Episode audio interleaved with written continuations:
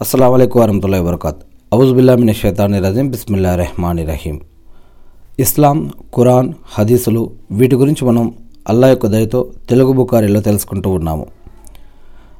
అల్లా యొక్క చివరి ప్రవక్త మొహమ్మద్ సల్లల్లాహు అలసం గారి యొక్క శిష్యులు సహాబాల గురించి మనం తెలుసుకుంటూ ఉన్నాము. ఈరోజు మనం అస్మా బింత్ అబూబకర్ రజల్లా గారి గురించి తెలుసుకోబోతూ ఉన్నాము. ముందుగా నేను శాపగ్రస్తుడైన సైతాన్ బారి నుంచి సృష్టికర్త అయిన అల్లా యొక్క రక్షణని అల్లా యొక్క సాయాన్ని వేడుకుంటూ ఉన్నాను. ఆమెన్. ప్రవక్త ముహమ్మద్ సల్లల్లాహు అలసం గారు పట్నం వదిలిపోయారన్న వార్త మక్కాలో దావానలంలా వ్యాపించింది. నగరవాసుల్లో కలకలం బయలుదేరింది. పలువురు పలు విధాలా చెప్పుకోవటం మొదలుపెట్టారు. పదండి ఇక ఆలస్యం చేయకండి. ఆయన్ని వెతకండి. క్రోధావేశాలతో గొంతులు చిరిగిపోయేలా అరిచారు కురైష్ నాయకులు. వారు కాలుకాలిన పిల్లుల నలుగురు నాలుగు వైపులా పరిగెత్తారు మొహమ్మద్ అస్లం గారిని పట్టుకోవడానికి. అయితే మదీనా దిక్కుకు పోయిన వాళ్ళు మొహమ్మద్ సల్లాహం గారి యొక్క జాడ దొరక్క నిరాశతో తిరిగి వచ్చేశారు. కొందరు హజరత్ అబూబకర్ రజల్లా గారి ఇంటికి పరుగు తీశారు. ఎందుకంటే ఆయన మొహమ్మద్ అస్లం గారికి అత్యంత సన్నిహితుడు మరియు ప్రాణ స్నేహితుడు కూడా. అలా అబూబకర్ రజల్లా గారి ఇంటికి పోయిన వారిలో కరుడుగట్టిన సత్య తిరస్కారి అబూ జహల్ కూడా ఉన్నాడు. అక్కడికి పోగానే వారు తలుపులు విరిగిపోతాయా అన్నట్టు దబా దబా తలుపులు బాదుతూ ఉన్నారు. అబూబకర్ రజల్లా గారి ఇంటి తలుపులు. ఈ చప్పుడుకు లోపల ఉన్న అబూబకర్ రజల్లా గారి యొక్క కుమార్తె అస్మా రజల్లా గారి గుండెలు దడదడలాడిపోయాయి. ఆమె బిక్కుబిక్కుమంటూ వెళ్ళి తలుపులు తెరిచారు. శత్రువులు ఆగ్రహోదోగ్రులై ఏడి మీ నాన్న ఎక్కడున్నాడు? అని గద్దించారు. అస్మా రజల్లా గారు భయపడుతూ ఏమో ఎక్కడికి పోయారో నాకు తెలియదండి అని అన్నారు. అబూబకర్ రజల్లా గారు కూడా మొహమ్మద్ అస్లం గారితో పాటు వెళ్ళిపోయి ఉంటాడని శత్రువులు అనుకున్నారు. దాంతో అబూ జహల్ బాగా రెచ్చిపోయి హజరత్ అస్మా రజల్లా గారి యొక్క చెంప మీద లాగి కొట్టాడు. ఆ దెబ్బకు పాపం అస్మా రజిల్లా గారు చెవి యొక్క పోగు తెగి దూరంగా పడిపోయింది అంత పెద్దగా కొట్టాడు. తర్వాత శత్రువులు అక్కడి నుంచి వెళ్ళిపోయారు. అల్లాహు అక్బర్. అవిశ్వాసులు తనను ఇంకా వెంటాడుతూ ఉండవచ్చు అని మొహమ్మద్ అస్లం గారు మూడు రోజుల దాకా సౌర్ అనే గుహలోనే ఉండి ఉండిపోవలసి వచ్చింది. ఆ ఈ మూడు రోజులు అబూబకర్ రజల్లా గారి కొడుకు అబ్దుల్లా రజల్లా గారు పగలంతా నగరంలో తిరిగి కురైషీలు మొహమ్మద్ అస్లం గారికి వ్యతిరేకంగా ఏమేమి కుట్రలు పన్నుతున్నారో తెలుసుకొని రాత్రిపూట వచ్చి సమాచారం అందించేవాడు. ఆయన చెల్లెలు అస్మారజిల్లా గారు తండ్రికి మొహమ్మద్ అస్లం గారికి అన్నం నీళ్ళు తెచ్చిచ్చేవారు. అబూబకర్ రజల్లా గారు వారి యొక్క సేవకుడు ఆమిర్ బిన్ పుహైరా మేకలను మేపుకుంటూ గుహ దగ్గరకు వచ్చేవాడు. హజరత్ అస్మా రజల్లా గారు తెచ్చిన అన్నం మొహమ్మద్ అస్లం గారు మరియు అబూబకర్ రజల్లా గారు తినేవారు. ఆ తర్వాత అస్మా రజల్లా గారు అబ్దుల్లా రజ రజల్లా గారు గుహ దగ్గర నుంచి తిరిగి వెళ్ళేటప్పుడు శత్రువులు అడుగుజాడల్ని గుర్తించడానికి వీలు లేకుండా ఉండేందుకు ముందు వారిద్దరూ నడుస్తూ ఉంటే వారి వెనక ఆమిర్ మేకలను తోలుకుంటూ అనుసరించేవాడు. ఇలా మూడు రోజుల గుహలో గడిపి అబ్దుల్లా రజిల్లా గారు సేకరించిన సమాచారాన్ని బట్టి శత్రువులు తమను వెంటాడటం మానేశారని నిర్ధారణకు చేరుకున్నారు. అప్పుడు హజరత్ అబూబకర్ రజల్లా గారు కొడుకుతోటి నేను మన ఇంటి దగ్గర రెండు వంటల్ని సిద్ధం చేసి ఉంచాను. నీవు వెంటనే పోయి ఎవరికీ తెలియకుండా వాటిని తీసుకురా. వచ్చేటప్పుడు ఇబ్నే అర్కత్ను కూడా పిలుచుకురా అని చెప్పి పంపించారు. ఆ రోజు సాయంకాలమే అబ్దుల్లా రజల్లా గారు గుహ దగ్గరకు తిరిగొచ్చారు. ఆయన వెంట అస్మా రజల్లా గారు ఆమీర్ కూడా ఉన్నారు. వారి వెనకాల ఇబ్నె అర్కత్ ఒంటెలను తోలుకొని వచ్చాడు. ఇబ్నె అర్కత్ ముస్లిం కాదు. అయినప్పటికీ అబుబకర్ రజల్లా గారికి ఎంతో నమ్మకస్తుడు. అందుచేత అబుబకర్ రజల్లా గారు అతనికి కొంత పైకం ముట్టజెప్పి తమను నిర్జన ప్రాంతం గుండా మదీనా తీసుకెళ్ళాలని మార్గదర్శిగా అతన్ని కుదుర్చుకున్నారు. హజరత్ అస్మారజల్లా గారు ప్రయాణానికి కావలసిన సామానంతా సిద్ధపరిచారు. కానీ అన్నం పాత్ర నీళ్ళ తెత్తి బిగించి కట్టడానికి ఏమీ దొరక్క కాసేపు కంగారు పడ్డారు. తర్వాత ఆమెకు మెరుపు లాంటి ఆలోచన తట్టింది. వెంటనే ఆమె తన ఓణి తీసి బరబరా రెండు ముక్కలుగా చింపి వాటికి కట్టారు. అప్పుడు హజరత్ అస్మారజల్లా గారు కనబరిచినటువంటి సమయపూర్తి సమయస్ఫూర్తి చూసి మొహమ్మద్ అస్లం గారు చిరునవ్వుతో ఆమెను జాతున్ నిత్తా జాతున్నిత్తా జాతున్ నిత్తా ఖైన్ అని పిలిచారు. అంటే రెండు ఓనీల మహిళ అని పిలిచారు. అల్లాహు అక్బర్. హజరత్ అబురు అబూబకర్ రజల్లా గారు మొహమ్మద్ అస్లం గారితో కలిసి మదీనా వలసపోతున్నప్పుడు తన వెంట ఇంట్లో ఉన్న ఆరు వేల దిర్హంల పైకమంతా తీసుకెళ్ళారు. ఇస్లాం ఇంకా స్వీకరించినటువంటి తండ్రి అబూ కహాఫా ఈ సంగతి తెలుసుకొని అస్మారజిల్లా గారితో మీ నాన్న ఇంట్లో ఉన్న డబ్బంతా తీసుకెళ్ళాడు మన కోసం ఒక్క పైసా కూడా మిగల్చకుండా మనల్ని ఆర్థిక ఇబ్బందుల్లో పడవేసి వెళ్ళిపోయాడు అని అన్నాడు. దానికి హజరత్ అస్మా రజల్లా గారు లేదు తాతయ్య మా నాన్న మన కోసం చాలా డబ్బు వదిలిపోయారు అని అన్నారు. తర్వాత ఆమె ఒక సంచిలో ఒక సంచిలో నిండా కంకర్రాళ్ళు వేసి దాని మూతి కట్టి గోడలో నిర్మించబడిన ఒక అల్మారీలో పెట్టి దానిపై గుడ్డ కప్పారు. ఆ తర్వాత కంటి చూపు పోయిన తన తాతయ్య చేయి పట్టుకొని అల్మారీలో అల్మారీ దగ్గరికి తీసుకెళ్ళి తాతయ్య మా నాన్న మన కోసం ఎంత డబ్బు వదిలిపోయారో చూడు అని అన్నారు. అబు కహాఫా మనుమరాల చేతి సహాయంతో అల్మారీలోని సంచి తడిమి చూసి అలాగైతే పర్వాలేదు మన కోసం అంత డబ్బు వదిలిపోయి అతను మంచి పనే చేశాడు అని అన్నాడు. ఆ విధంగా అస్మారజిల్లా గారు తాతను తృప్తిపరచగలిగారు. మొహమ్మద్ అస్లం గారు మదీనా చేరుకున్న తర్వాత మక్కాలో ఉన్న తన కుటుంబ సభ్యుల్ని ఇతర బంధువుల్ని మదీనాకు పిలిపించు పిలుచుకొని రావడానికి జైద్ బిన్ హారిసా రజల్లా గారును అబూ రాఫే రజల్లా గారును మక్కా పంపించారు. వారిద్దరూ మక్కా వెళ్ళి మొహమ్మద్ అస్లం గారి యొక్క సతీమణులు అయినటువంటి సౌదా రజల్లా గారిని ఆయిషా రజల్లా గారిని మరియు మొహమ్మద్ అస్లం గారి యొక్క కుమార్తెలు ఫాతిమా రజల్లా గారిని ఉమ్మే కుల్సం రజల్లా గారిని జైద్ రజల్లా గారి రజల్లా గారు భార్య ఉమ్మే ఈమాన్ బర్కా రజల్లా గారు వారి కొడుకు ఉసామా రజల్లా గారు అబుబకర్ రజల్లా గారు అర్ధాంగి ఉమ్మే రూమాన్ రజల్లా గారు ఆయన సంతానం అబ్దుల్లా రజల్లా గారు అస్మా రజల్లా గారు. ఇలా తదితరులకు ఇంకా కొంతమంది విషయం తెలియజేసి వీళ్ళందరినీ ప్రయాణానికి సిద్ధం చేశారు. అంటే మొహమ్మద్ అస్లం గారి యొక్క కుటుంబం మరియు వారి యొక్క బంధువులు వారి బంధువులు. ఇలా మొహమ్మద్ అస్లం గారు కుమార్తె జైనబ్ రజల్లా గారిని పంపడానికి ఆమె అవిశ్వాసి భర్త అయినటువంటి అబుల్ హాస్ నిరాకరించినందున ఆమెను వదిలే ఆమెను వదిలే వదిలివేయవలసి వచ్చింది. ఆమెను వదిలేసి మిగతా వాళ్ళని తీసుకెళ్ళాల్సి వచ్చింది. ఆమె తప్ప మిగిలిన వారంతా సంతోషంతో మదీనా చేరుకొని తమ ఆప్తులను కలుసుకున్నారు. హజరత్ అస్మారా జిల్లా గారు వివాహం హజరత్ జుబైర్ రజల్లా గారితో అయింది. ఆ దంపతులకు కలిగిన సంతానమే అబ్దుల్లా బిన్ జుబైర్ రజల్లా గారు.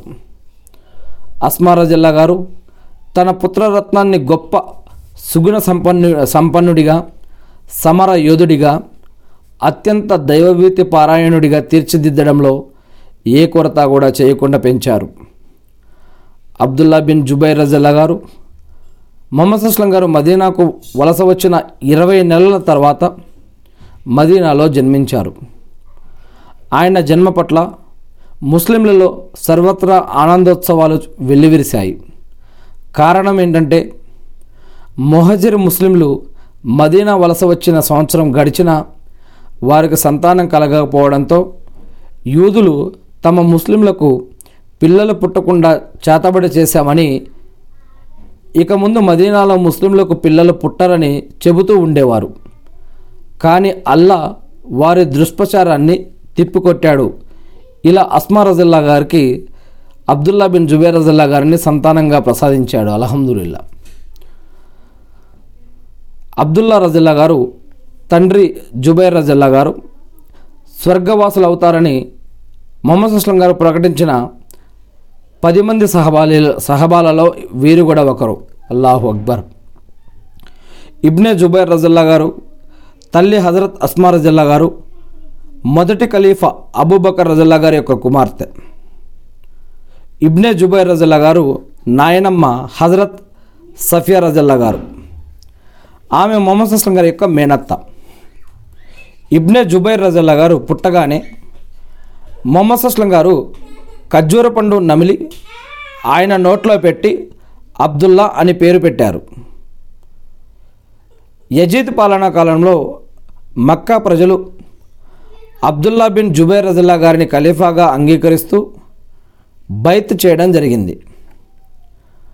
ఆ తర్వాత క్రమంగా ఇరాక్ ఈజిప్ట్ మొదలైన ప్రాంతాలలో ప్రాంతాలతో సహా ఇస్లామీయ సామ్రాజ్యంలోని దాదాపు యావత్తు ప్రాంతాలు ఇబ్నే జుబైర్ రజల్లా గారు అధికార పరిధిలోకి వచ్చాయి.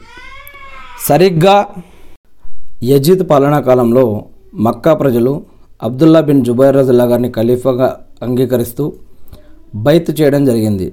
ఆ తర్వాత క్రమంగా ఇరాక్ ఈజిప్ట్ మొదలైన ప్రాంతాలతో సహా ఇస్లామీయ సామ్రాజ్యంలోని దాదాపు యావత్తు ప్రాంతాలు ఇబ్నే జుబైర్ రజల్లా గారి అధికారంలో పరిధిలోకి వచ్చాయి. సరిగ్గా అదే సమయంలో బను ఉమయ్య తెగకు చెందిన మర్వాన్ బిన్ హకం రంగంలోకి దిగడంతో ఇబ్నే జుబైర్ రజల్లా గారుకు ఆయన రాజ్యానికి గడ్డుకాలం ఎదురైంది. ఇజ్రీ శకం అరవై ఐదులో మర్వాన్ హత్య తర్వాత అతని కొడుకు అబ్దుల్ మలిక్ సిరియాలో అధికారం చేపట్టగానే కూఫాని ఆక్రమించు కుఫాని ఆక్రమించుకొని అక్కడి ప్రజల చేత ఖలీ ఖలీఫత్ బైత్ చేయించుకున్నాడు. ఆ తర్వాత పార్షి బస్రా ఖురాసాన్ అహ్వాజ్ ఇలాంటి అనేక రాష్ట్రాలు కూడా క్రమంగా ఇబ్నే జుబైర్ రజల్లా గారి నుండి చేజారిపోయాయి. అబ్దుల్ మలిక్ ఇరాక్ ఇరాన్లపై పట్టు సాధించిన తర్వాత మక్కాపై దృష్టి సారించాడు. ఇతను డెమస్కస్ నుండి కుఫా వెళ్ళి హజ్జాజ్ బిన్ యూనుస్ యూసుఫ్ అనే సేనానికి ఆ పని కోసం ఒప్- ఒప్పించాడు. అప్పుడు హజ్జాజ్ హిజ్రీ సెకండ్ డెబ్బై రెండులో మూడు వేల మంది సైనికుల్ని తీసుకొని కుఫా నుండి బయలుదేరి మక్కా సమీపానికి చేరుకున్నాడు. తర్వాత కొన్నాళ్ళకు అబ్దుల్ మలిక్ మరో ఐదు వేల మంది సైనికుల్ని మక్కా పంపాడు. వేరొక వైపు అబ్దుల్ మలిక్ తరపున తారిక్ అనే మరో సేనాని మదీనా వెళ్ళి అక్కడ ఇబ్నే జుబైర్ గవర్నర్ని తొలగించి సిరియన్ వ్యక్తిని గవర్నర్గా నియమించి ఐదు వేల మంది సైనికులతో మక్కా చేరుకున్నాడు. దాంతో హజ్జాజ్ అహం అహంకారంతో విర్రవీగుతూ మక్కాను ముట్టడించి రాళ్ళు రు- రువ్వడం ప్రారంభించాడు. ఈ ముట్టడి నాలుగు నెలలు కొనసాగింది. ఇబ్నే జుబైర్ రజిల్లా గారు సైనికులు సాయాశక్తి శాయాశక్తుల వారిని ప్రతిఘటిస్తూనే ఉన్నారు.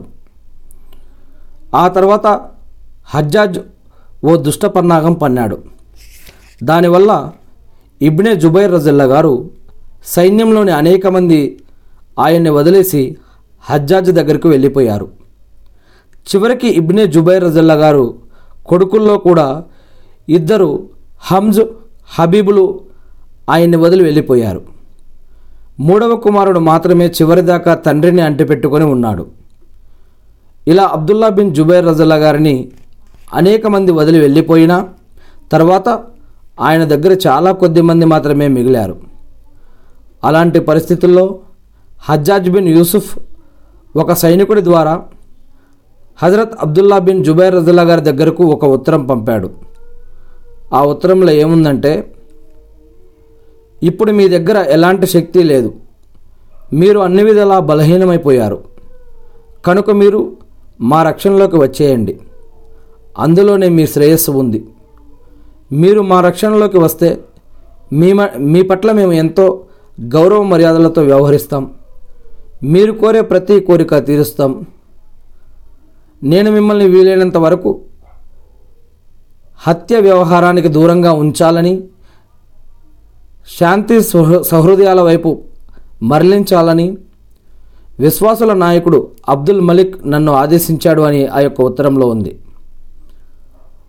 అబ్దుల్లా బిన్ జుబైర్ రజిల్లా గారు ఈ ఉత్తరం చదివి తన మాతృమూర్తి అయినటువంటి అస్మా రజిల్లా గారి దగ్గరికి వెళ్ళి ఏమన్నారంటే అమ్మ ఇప్పుడు నా దగ్గర ఐదుగురు యోధులు తప్ప ఎవరూ లేరు. ప్రజలు హుస్సేన్ బిన్ అలీ రజిల్లా గారిని మోసగించి వెళ్ళిపోయినట్లే. నన్ను కూడా మోసగించి వెళ్ళిపోయారు.